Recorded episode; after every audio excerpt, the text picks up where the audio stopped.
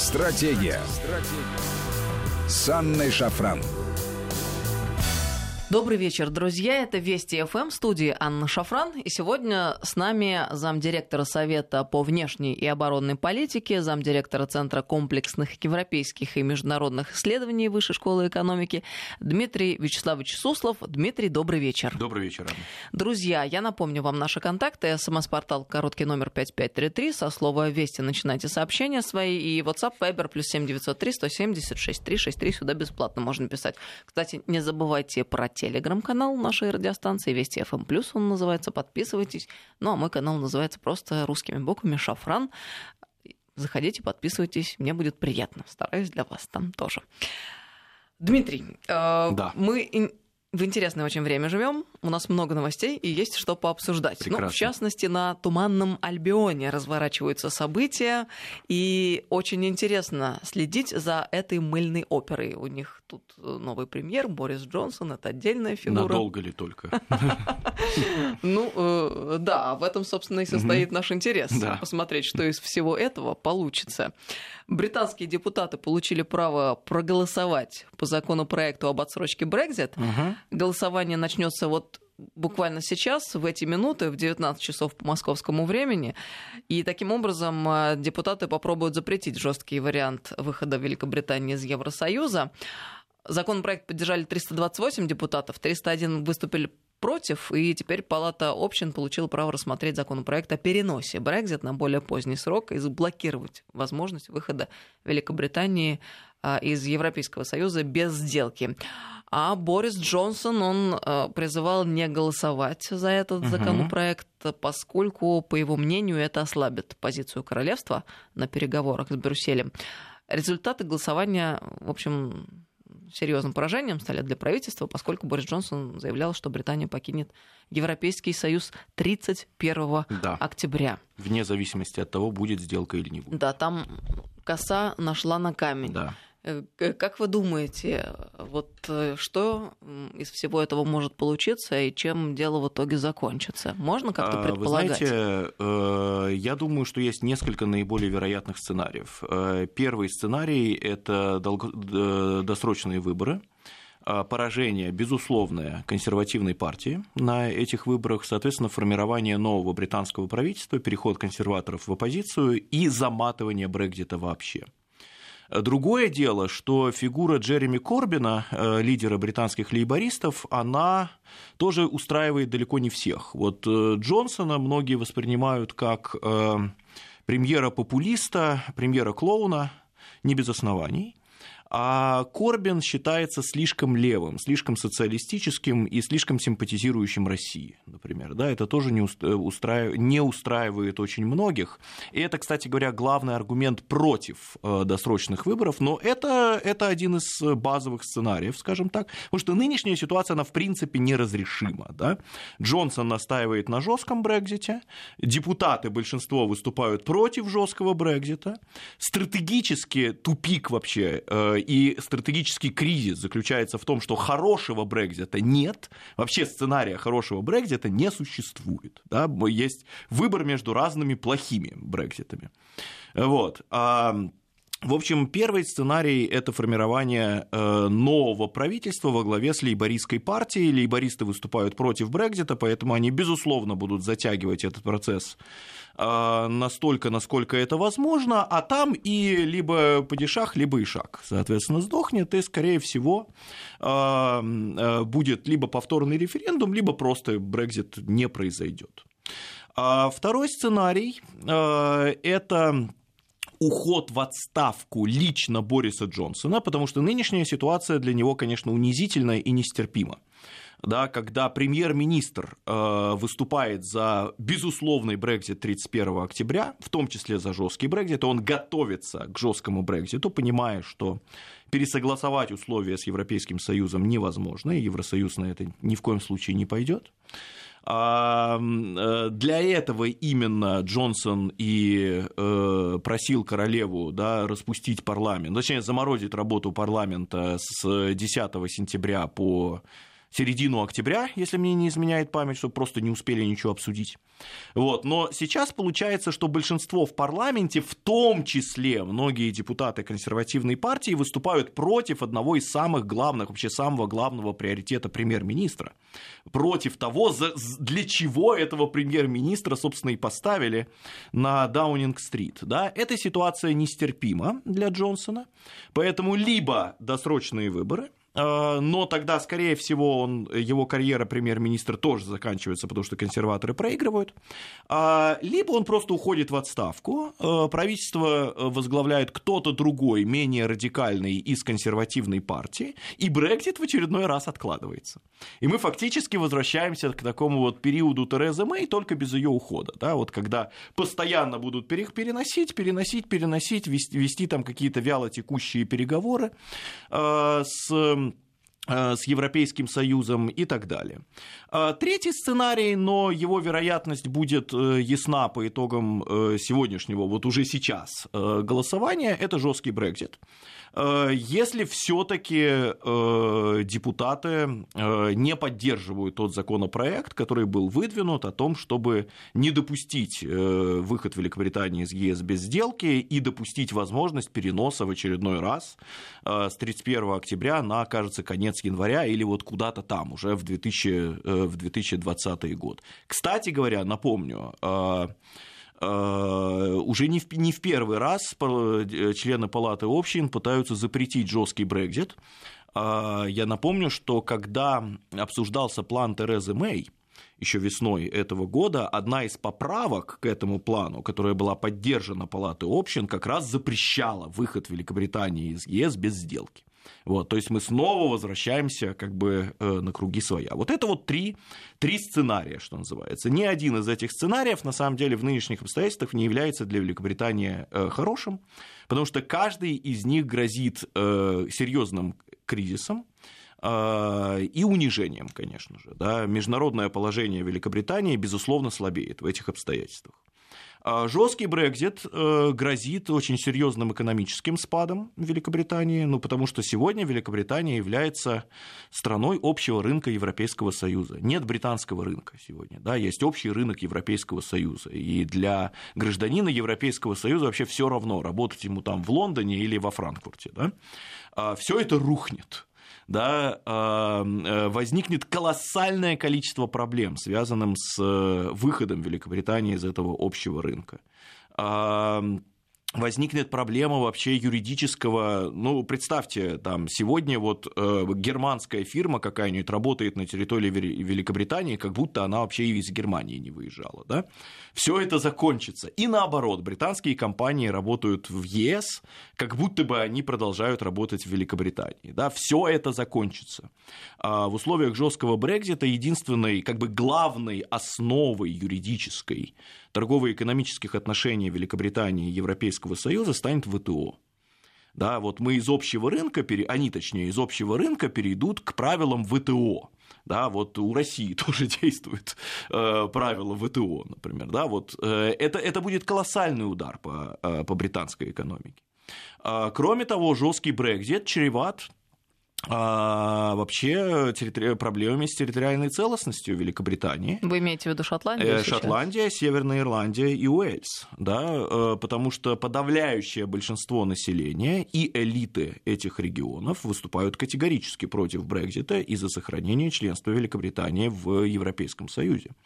А проблема Ольстерского северно-ирландского конфликта – может обостриться в условиях жесткого Брекзита, потому что что такое жесткий Брекзит? Это, как я сказал, выход из общего рынка, выход Великобритании из таможенного союза, а, переход на правила ВТО и, соответственно, восстановление полной, такой полноценной э, таможенной границы, на сухопутной границе между Великобританией и Европейским Союзом. Что такое сухопутная граница между Соединенным Королевством и Европейским Союзом? Это граница между Северной Ирландией и Республикой Ирландия, да, между двумя Ирландиями.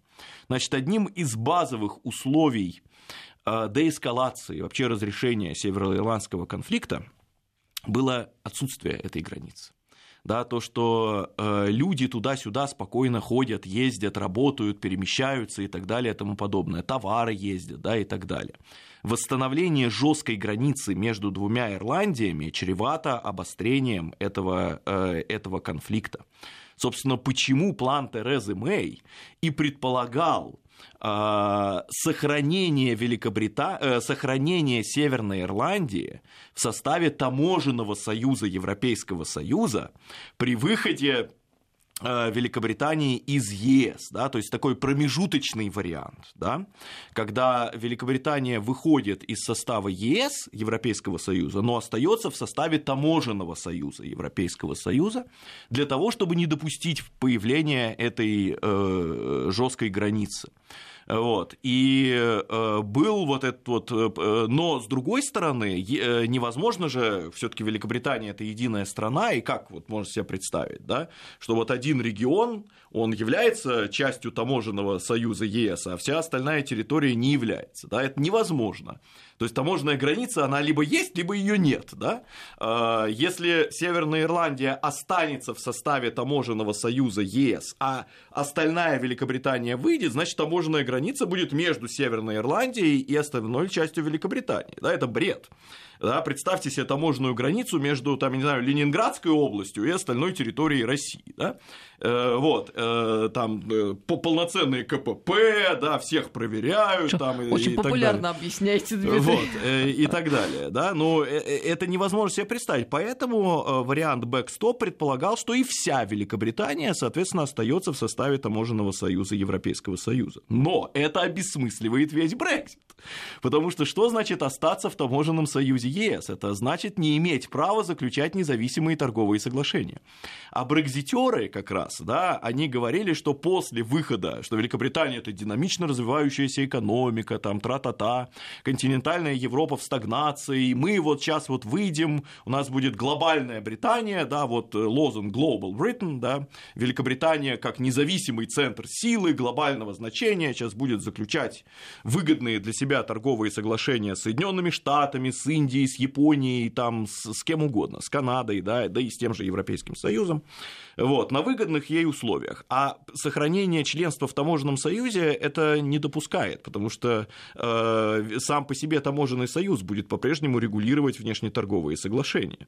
Ну и вот, и получается, что никакой вариант, он в принципе не работает. Да? Жесткий Брекзит чреват распадом страны, мягкий Брекзит обесмысливает сам Брекзит, и все равно Великобритания находится в подчиненном положении к Европейскому Союзу. И более того, мягкий Брекзит, кстати, очень большой удар для статуса Великобритании.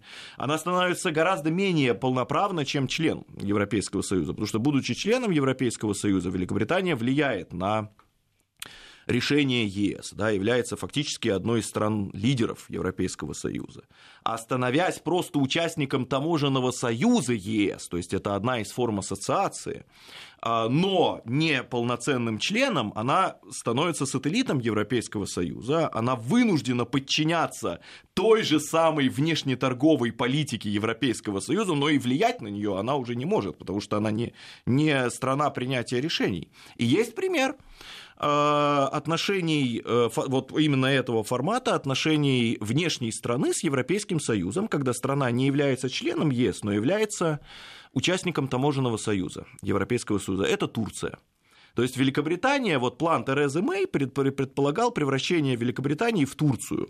Кстати говоря, плане... очень интересная конструкция, учитывая, что Турция всю дорогу стремилась стать членом член, Европейского да, вот, Союза. Потому что Турция это понимает, что либо ты полноценный член, и тогда ты пользуешься всеми благами этого членства, либо ты э, сателлит. Да, э, и нынешняя ситуация Турцию мало устраивает, на самом деле. Ну вот, и для Великобритании, конечно, унизительно становиться на положение Турции. Вот, поэтому, вот еще раз говорю, ни, ни жесткий Брекзит, ни мягкий Брекзит, они не хороши они не являются, ни один из них, то есть здесь можно выбирать, э, как, э, какой зол меньше, да, но и то, и другое являются однозначным злом. Э, единственный такой относительно устраивающий Великобританию вариант это вообще отмена Брекзита, но это опять раскол страны, потому что ну, все-таки референдум был, большинство высказалось. Вот. Э, э, отмена Брекзита э, чревата, я думаю, катастрофическими последствиями для консервативной партии которая уже дискредитировала себя очень сильно этим, этой всей брекзитерской э, историей. Вот. Ну и изменением, соответственно, очень серьезным британского политического ландшафта. Вот такая ситуация. Вы такую апокалиптическую картину нарисовали, которая даже, в общем-то, в полной мере, я думаю, не представлялась э, нашим слушателям. Да а ничего тут... апокалиптического, просто вот реальная сценария, а, э, реальная ситуация результата чудовищной безответственности. Вообще вот история с Брекзитом – это история безответственности. А вот это очень интересный момент, потому, потому что возникает такой вот вечный вопрос. Есть же воля народа, которая была выражена на референдуме. Да. И, э, в общем-то, было много достаточно оснований полагать, что это хорошо и правильно, учитывая ну, там, целую совокупность факторов, которая говорила в пользу Брекзит, да, и э, народ свое мнение выразил, с одной стороны. С другой стороны, когда мы начинаем подробно разбирать по uh-huh. пунктам всю ситуацию, выходит, что не так все а, легко и просто и радужно получается, и есть эм, политический истеблишмент, э, который как ни крути, вот просто со всех сторон пытается противостоять, потому что это, в общем, невыгодно в целом Британии. Но на да? самом деле ведь история с Брекзитом это не совсем как бы такое исконное э, выражение воли народа. Э, ведь я напомню, что инициатором всего этого референдума был э, Джеймс Кэмерон. Ой, я забыл, как звали, как Кэмерон точно, вот имя его забыл, бывший премьер-министр Великобритании. А, до Терезы Мэй, да, который вот э, запустил всю эту историю. Э, для чего? Потому Дэвид. что... Э, Дэвид, точно, да, Дэвид Кэмерон, а Джеймс – это режиссер.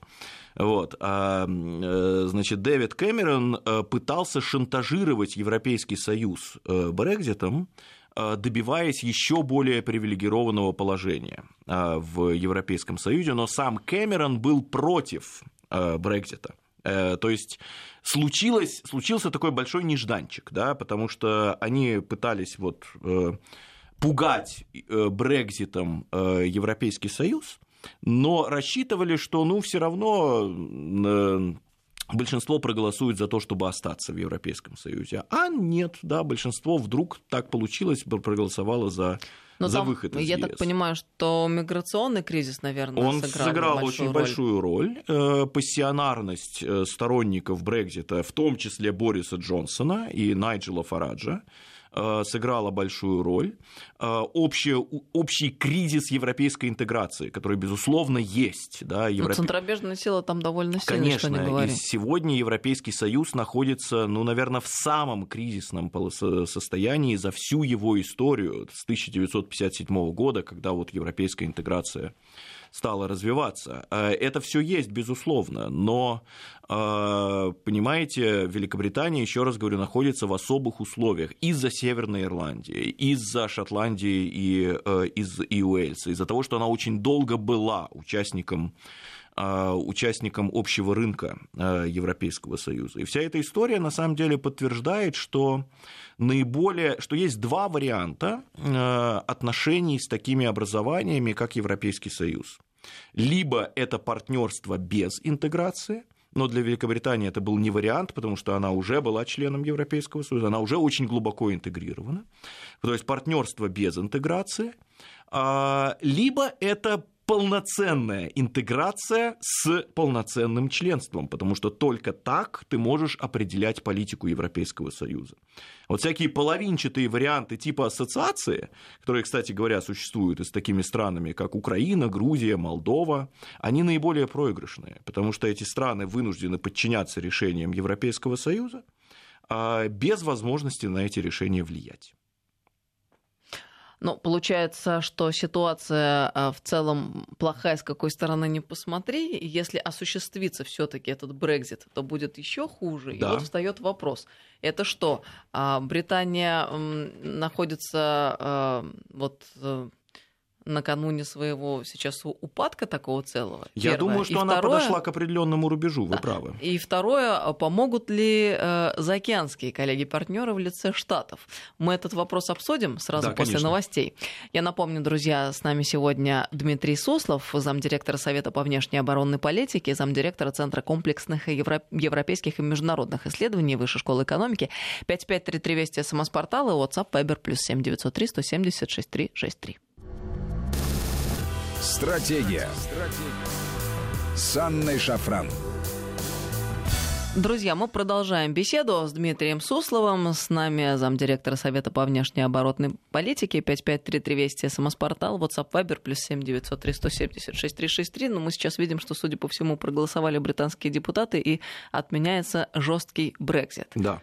И, и- что это означает? Это означает, что остаются два наиболее вероятных сценариев. Первое – это внеочередные выборы в Палату общин, э, поражение консервативной партии и формирование нового правительства без консерваторов, и э, затягивание, заматывание и в перспективе отмена Брекзита вообще – Или это уход сейчас э, в отставку Бориса Джонсона при, без досрочных выборов, соответственно, при сохранении большинства консерваторов в Палате общин, в, в избрании нового, менее радикального британского премьер-министра, который согласится при- проводить переговоры с Европейским Союзом э, э, по поводу Брекзита э, бесконечно долго.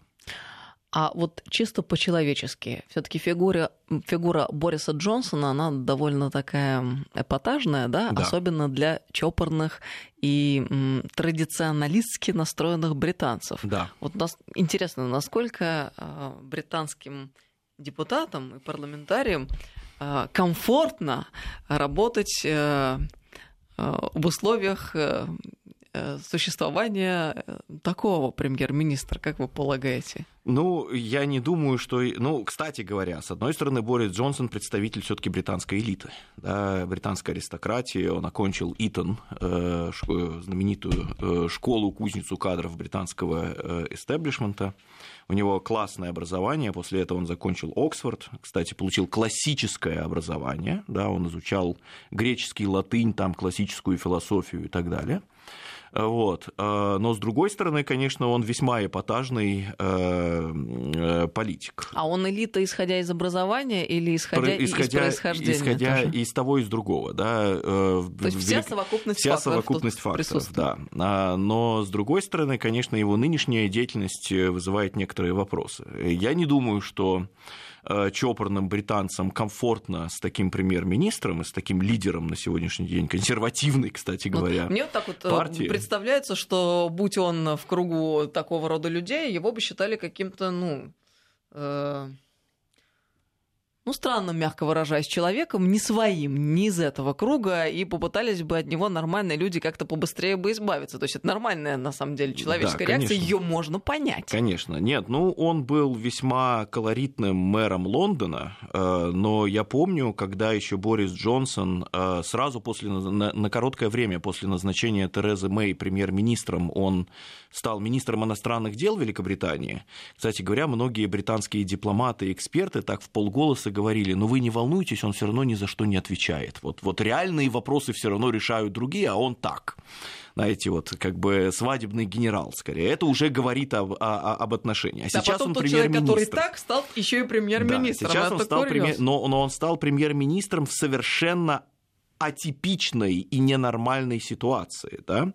А, потому что а, консервативная партия это все-таки партия Брекзита.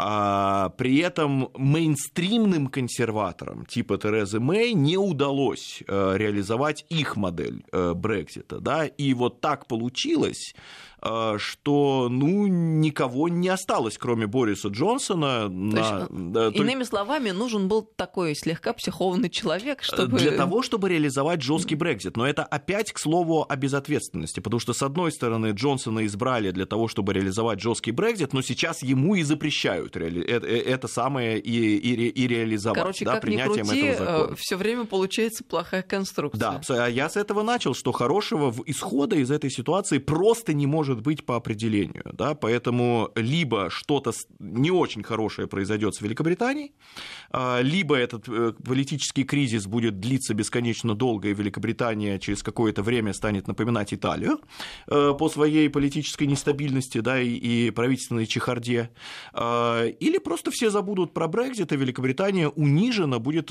лишиться, конечно, положения привилегированного члена Европейского Союза, но опять-таки будет какой-нибудь какой-нибудь, э, ну вот, наверное, Италии плюс, что-нибудь такое, я... да, в рамках, в рамках Европейского Союза. Я вот не могу мимо этого пройти, думаю, вот бедная вот эта вот королева, которая уже, простите, пожалуйста, мхом покрылась, mm-hmm. ну, вот, и чего она только не видела за всю свою жизнь, и вот вынуждена вот это вот терпеть, вот это вот Бориса Джонсона, который вот такой странный человек приходит к ней и говорит, давайте заморозим работу парламента. Да, да, но вы знаете, вообще история Великобритании после Второй мировой мировой войны во второй половине XX века это не самая позитивная история. Да, это все-таки история э, постепенного измельчания. Да, я извиняюсь на самом деле перед э, британцами, если они сейчас слушают или услышат, но, но действительно, положа руку на сердце, это история маргинализации страны.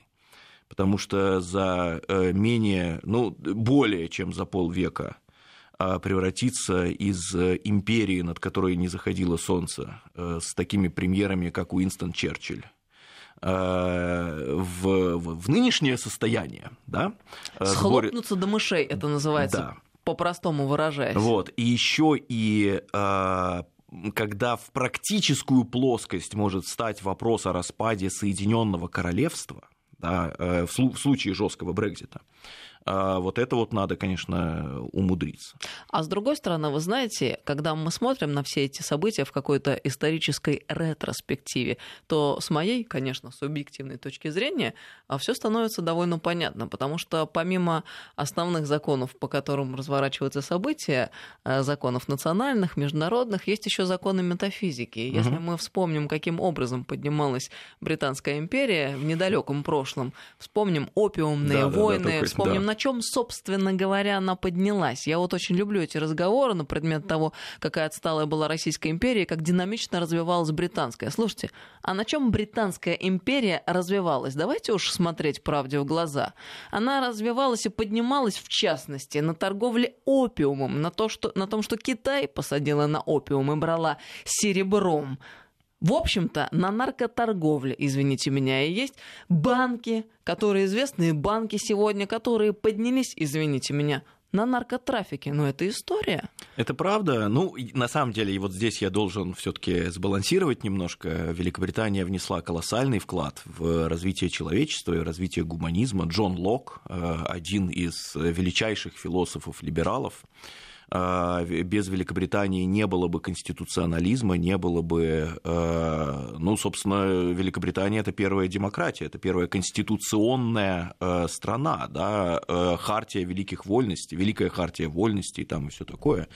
А, а главная фундаментальная причина подъема Великобритании это капитализм. Это самая первая страна, которая а, после а, революции 17 века и гражданской войны, э, период Оливера Кромвеля, отринула старые феодальные э, порядки и стала развиваться по капиталистическому Да, и мы тоже припомним Британии, развития. какой ценой во время королевы Виктории, сколько было бедноты и людей, Нет, разумеется, разумеется. за бортом. Здесь вы, Просто здесь они вы себя представ... правы. пытаются всегда представить в белом таком свете, как будто бы они рыцари на коне. Это совершенно далеко не так. Это не и так. очень много потерь было. Вот э, э, сегодня, кстати, Лавров недавно да, заявил о том, что э, либеральный, так называемый либеральный порядок, который Запад навязывает всем остальным, пытается, пытался и, и пытается навязать это на самом деле э, правила, которые здесь и сейчас выгодны Западу, а если они перестают быть выгодными Западу, то Запад их пересматривает и навязывает новые правила, которые в новой ситуации ему выгодны.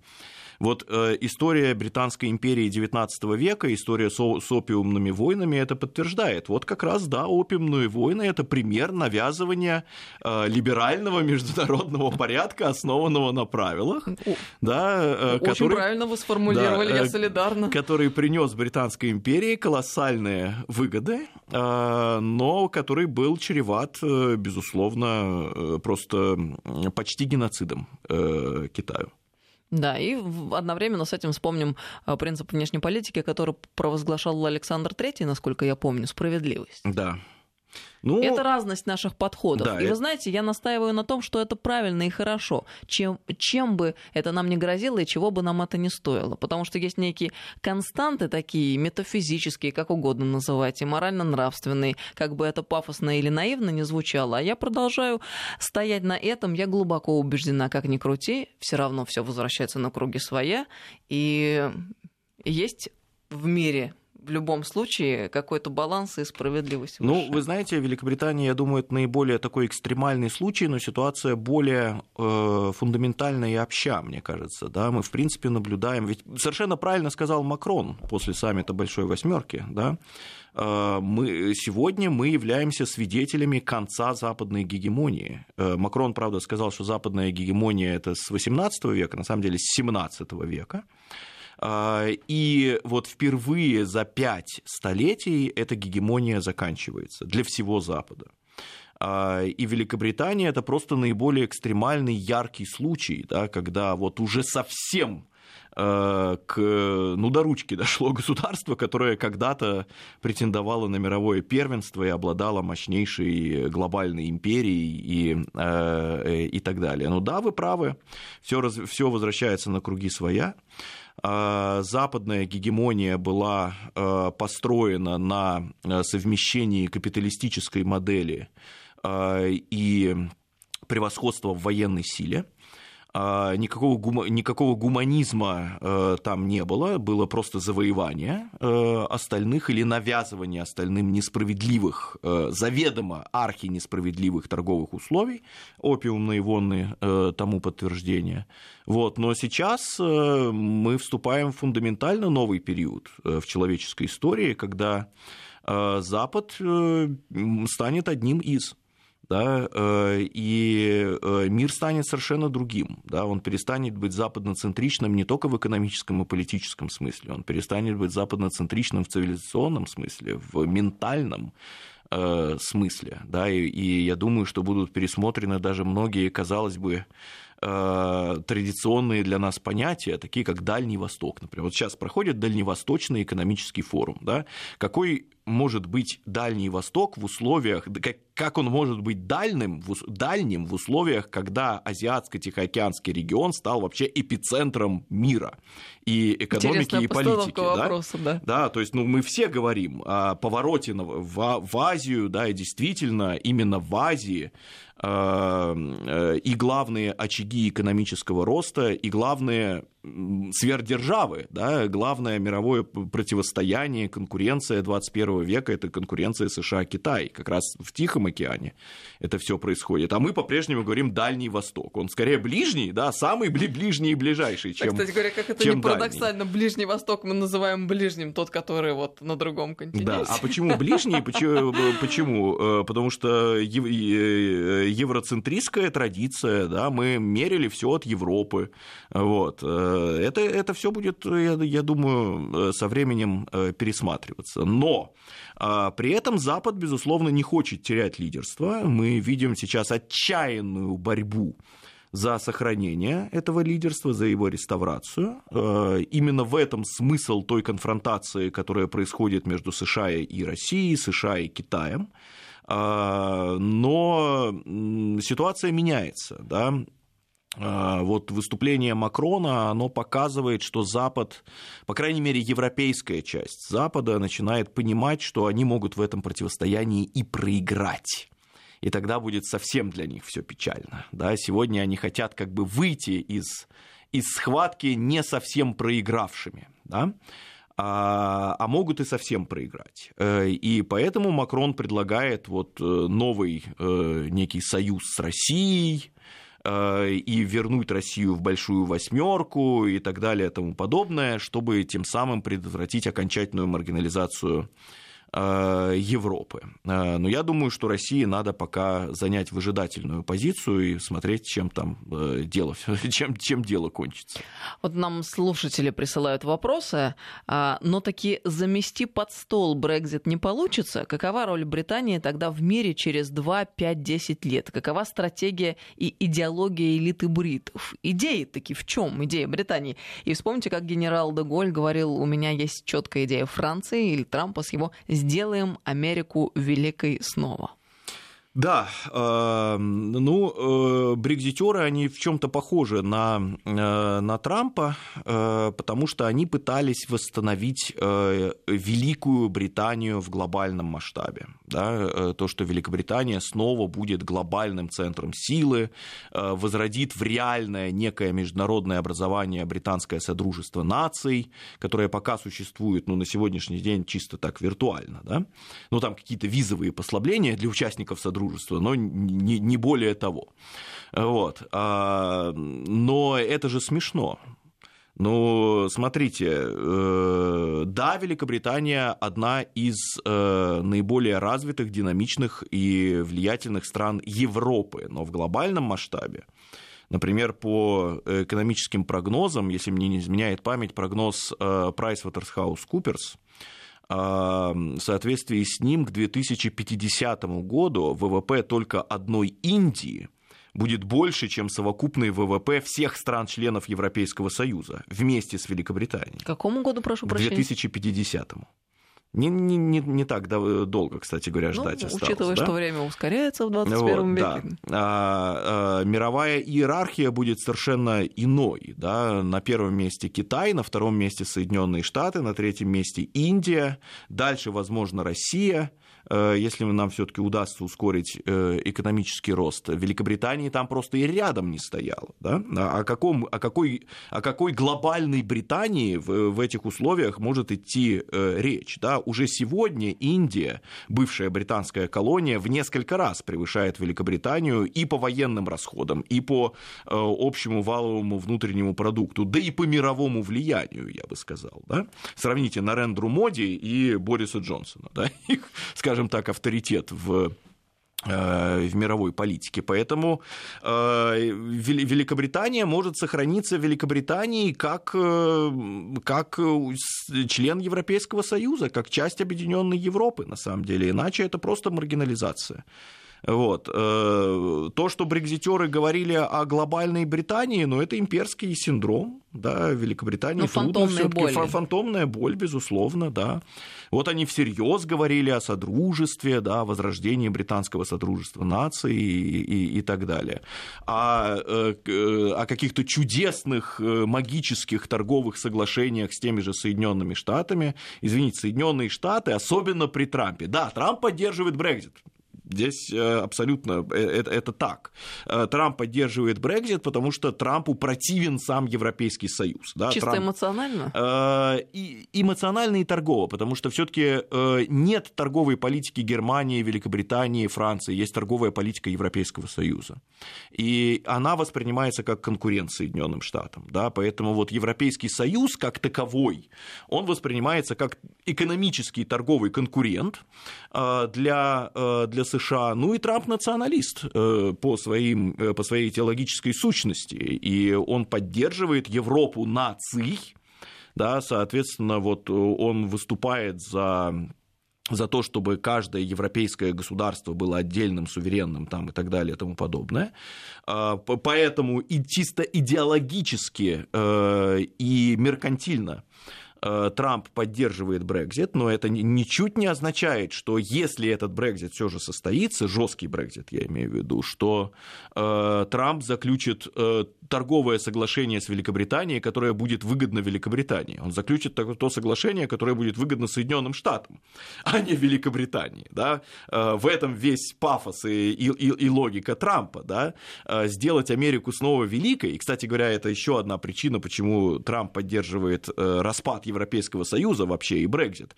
Потому что легче Соединенным Штатам, э, мощным, могучим Соединенным Штатам, заключать выгодные себе торговые соглашения с отдельными мелкими государствами, нежели чем с Европейским Союзом совокупно Э, в целом. Поэтому Великобритании стоит расслабиться в данном случае, да, и, и понять, что никаких вот этих вот чудес не будет, да, и э, в случае жесткого Брекзита они получат унизительное торговое соглашение с Соединенными Штатами и с другими более влиятельными, чем они, центрами силы. Ну, очень много, на самом деле, ответвлений от нашей беседы, обо многом хотелось бы поговорить. А? Но мне просто хочется такую ремарку сделать. Уже давно об этом думаю. У нас в последнее время принято рассуждать о Китае как о лидере, о возможном глобальном лидере, о той стране, которая займет, вероятно, в перспективе первое место. Угу. Но мы упускаем такой очень серьезный момент, который связан с тем, что э, ну, есть специфика китайского менталитета. И мы понимаем, что экономика Китая она развивается широкими темпами, ну, не просто потому, что вот там все так прекрасно устроено, а в частности, там есть куча проблем, связанных с тем, что, например, автомобильная индустрия, она э, производит автомобили, но да. потом они волшебным образом сгорают, потому да. что, например, э, застрахованные их надо как-то реализовать, не всегда да. они реализуются. Да. Есть большая экологическая проблема, да. и она прямо очень серьезно встает сегодня. И мы видим вот даже по новостям последним, что в Китае все сильно непросто с экологией. А я опять-таки ну, призываю всегда не игнорировать фактор метафизический. И все-таки китайцы, они как-то насилуют вообще в принципе природу и законы природы. Uh-huh, uh-huh. И природа не остается без ответа. И поэтому здесь есть такой тонкий момент. Мы-то предполагаем, исходя из наших человеческих представлений, и формируем некие модели будущего развития. А есть еще фактор который мы можем не учитывать, а учитывать его надо бы. Еще неизвестно, что будет с Китаем, если все продолжится такими темпами. Нет, безусловно, а, ошибочно было бы экстраполировать последние 30 лет китайской истории на бесконечность вперед. А, у Китая колоссальное количество внутренних проблем, вы частично их назвали. Один пояс, один путь, главный китайский международный проект, он во многом связан именно с внутренними проблемами Я уж не беру Китая. Гонконг, кстати да, говоря. Да, да. И, э, Гонконг показывает, что в Китае, э, что возможности Китая интегрировать в себя исторический Китай, да, который включает в себя и Тайвань, кстати говоря, да, они очень сильно ограничены, и когда это произойдет, непонятно. Вот, но э, при всем при этом э, Китай уже э, стал э, одной из самых влиятельных стран мира, да. А, да, безусловно, в Китае может произойти и экономический кризис, и политический кризис. Но э, означает ли это, что вот для России важно? Да? Означает ли это, что в мире восстановится западная гегемония? В том виде, как она существовала последние 500 лет, я не думаю. Нет, я к тому, что мы вот имеем тенденцию упадать в какие-то крайности. То Запад прекрасен, и все там происходит правильно, то Китай великолепен, и вот на них стоит ориентироваться. А Ори... я бы нас самих предостерегла от Я думаю, что ориентироваться на надо сами, на, на самих себя, э, проводить многовекторную сбалансированную политику. В нынешних обстоятельствах Китай, безусловно, э, является самым дружественным для России партнером среди э, великих держав и будет таковым оставаться. И э, главным нашим торговым партнером среди стран-членов и внешнеполитическим партнером мы нуждаемся в хороших, позитивных отношениях с Китаем, но ни в коем случае нельзя на, не, на, не, на нем останавливаться. Россия Спасибо. это не делает. Вам большое, очень интересная беседа. Рада встрече. Наконец, Спасибо. замдиректора Совета по внешней оборонной политике, замдиректора Центра комплексных европейских и международных исследований Высшей школы экономики Дмитрий Суслов был с нами сегодня в программе. До новых встреч. До свидания. Стратегия. Стратегия. С Анной Шафран.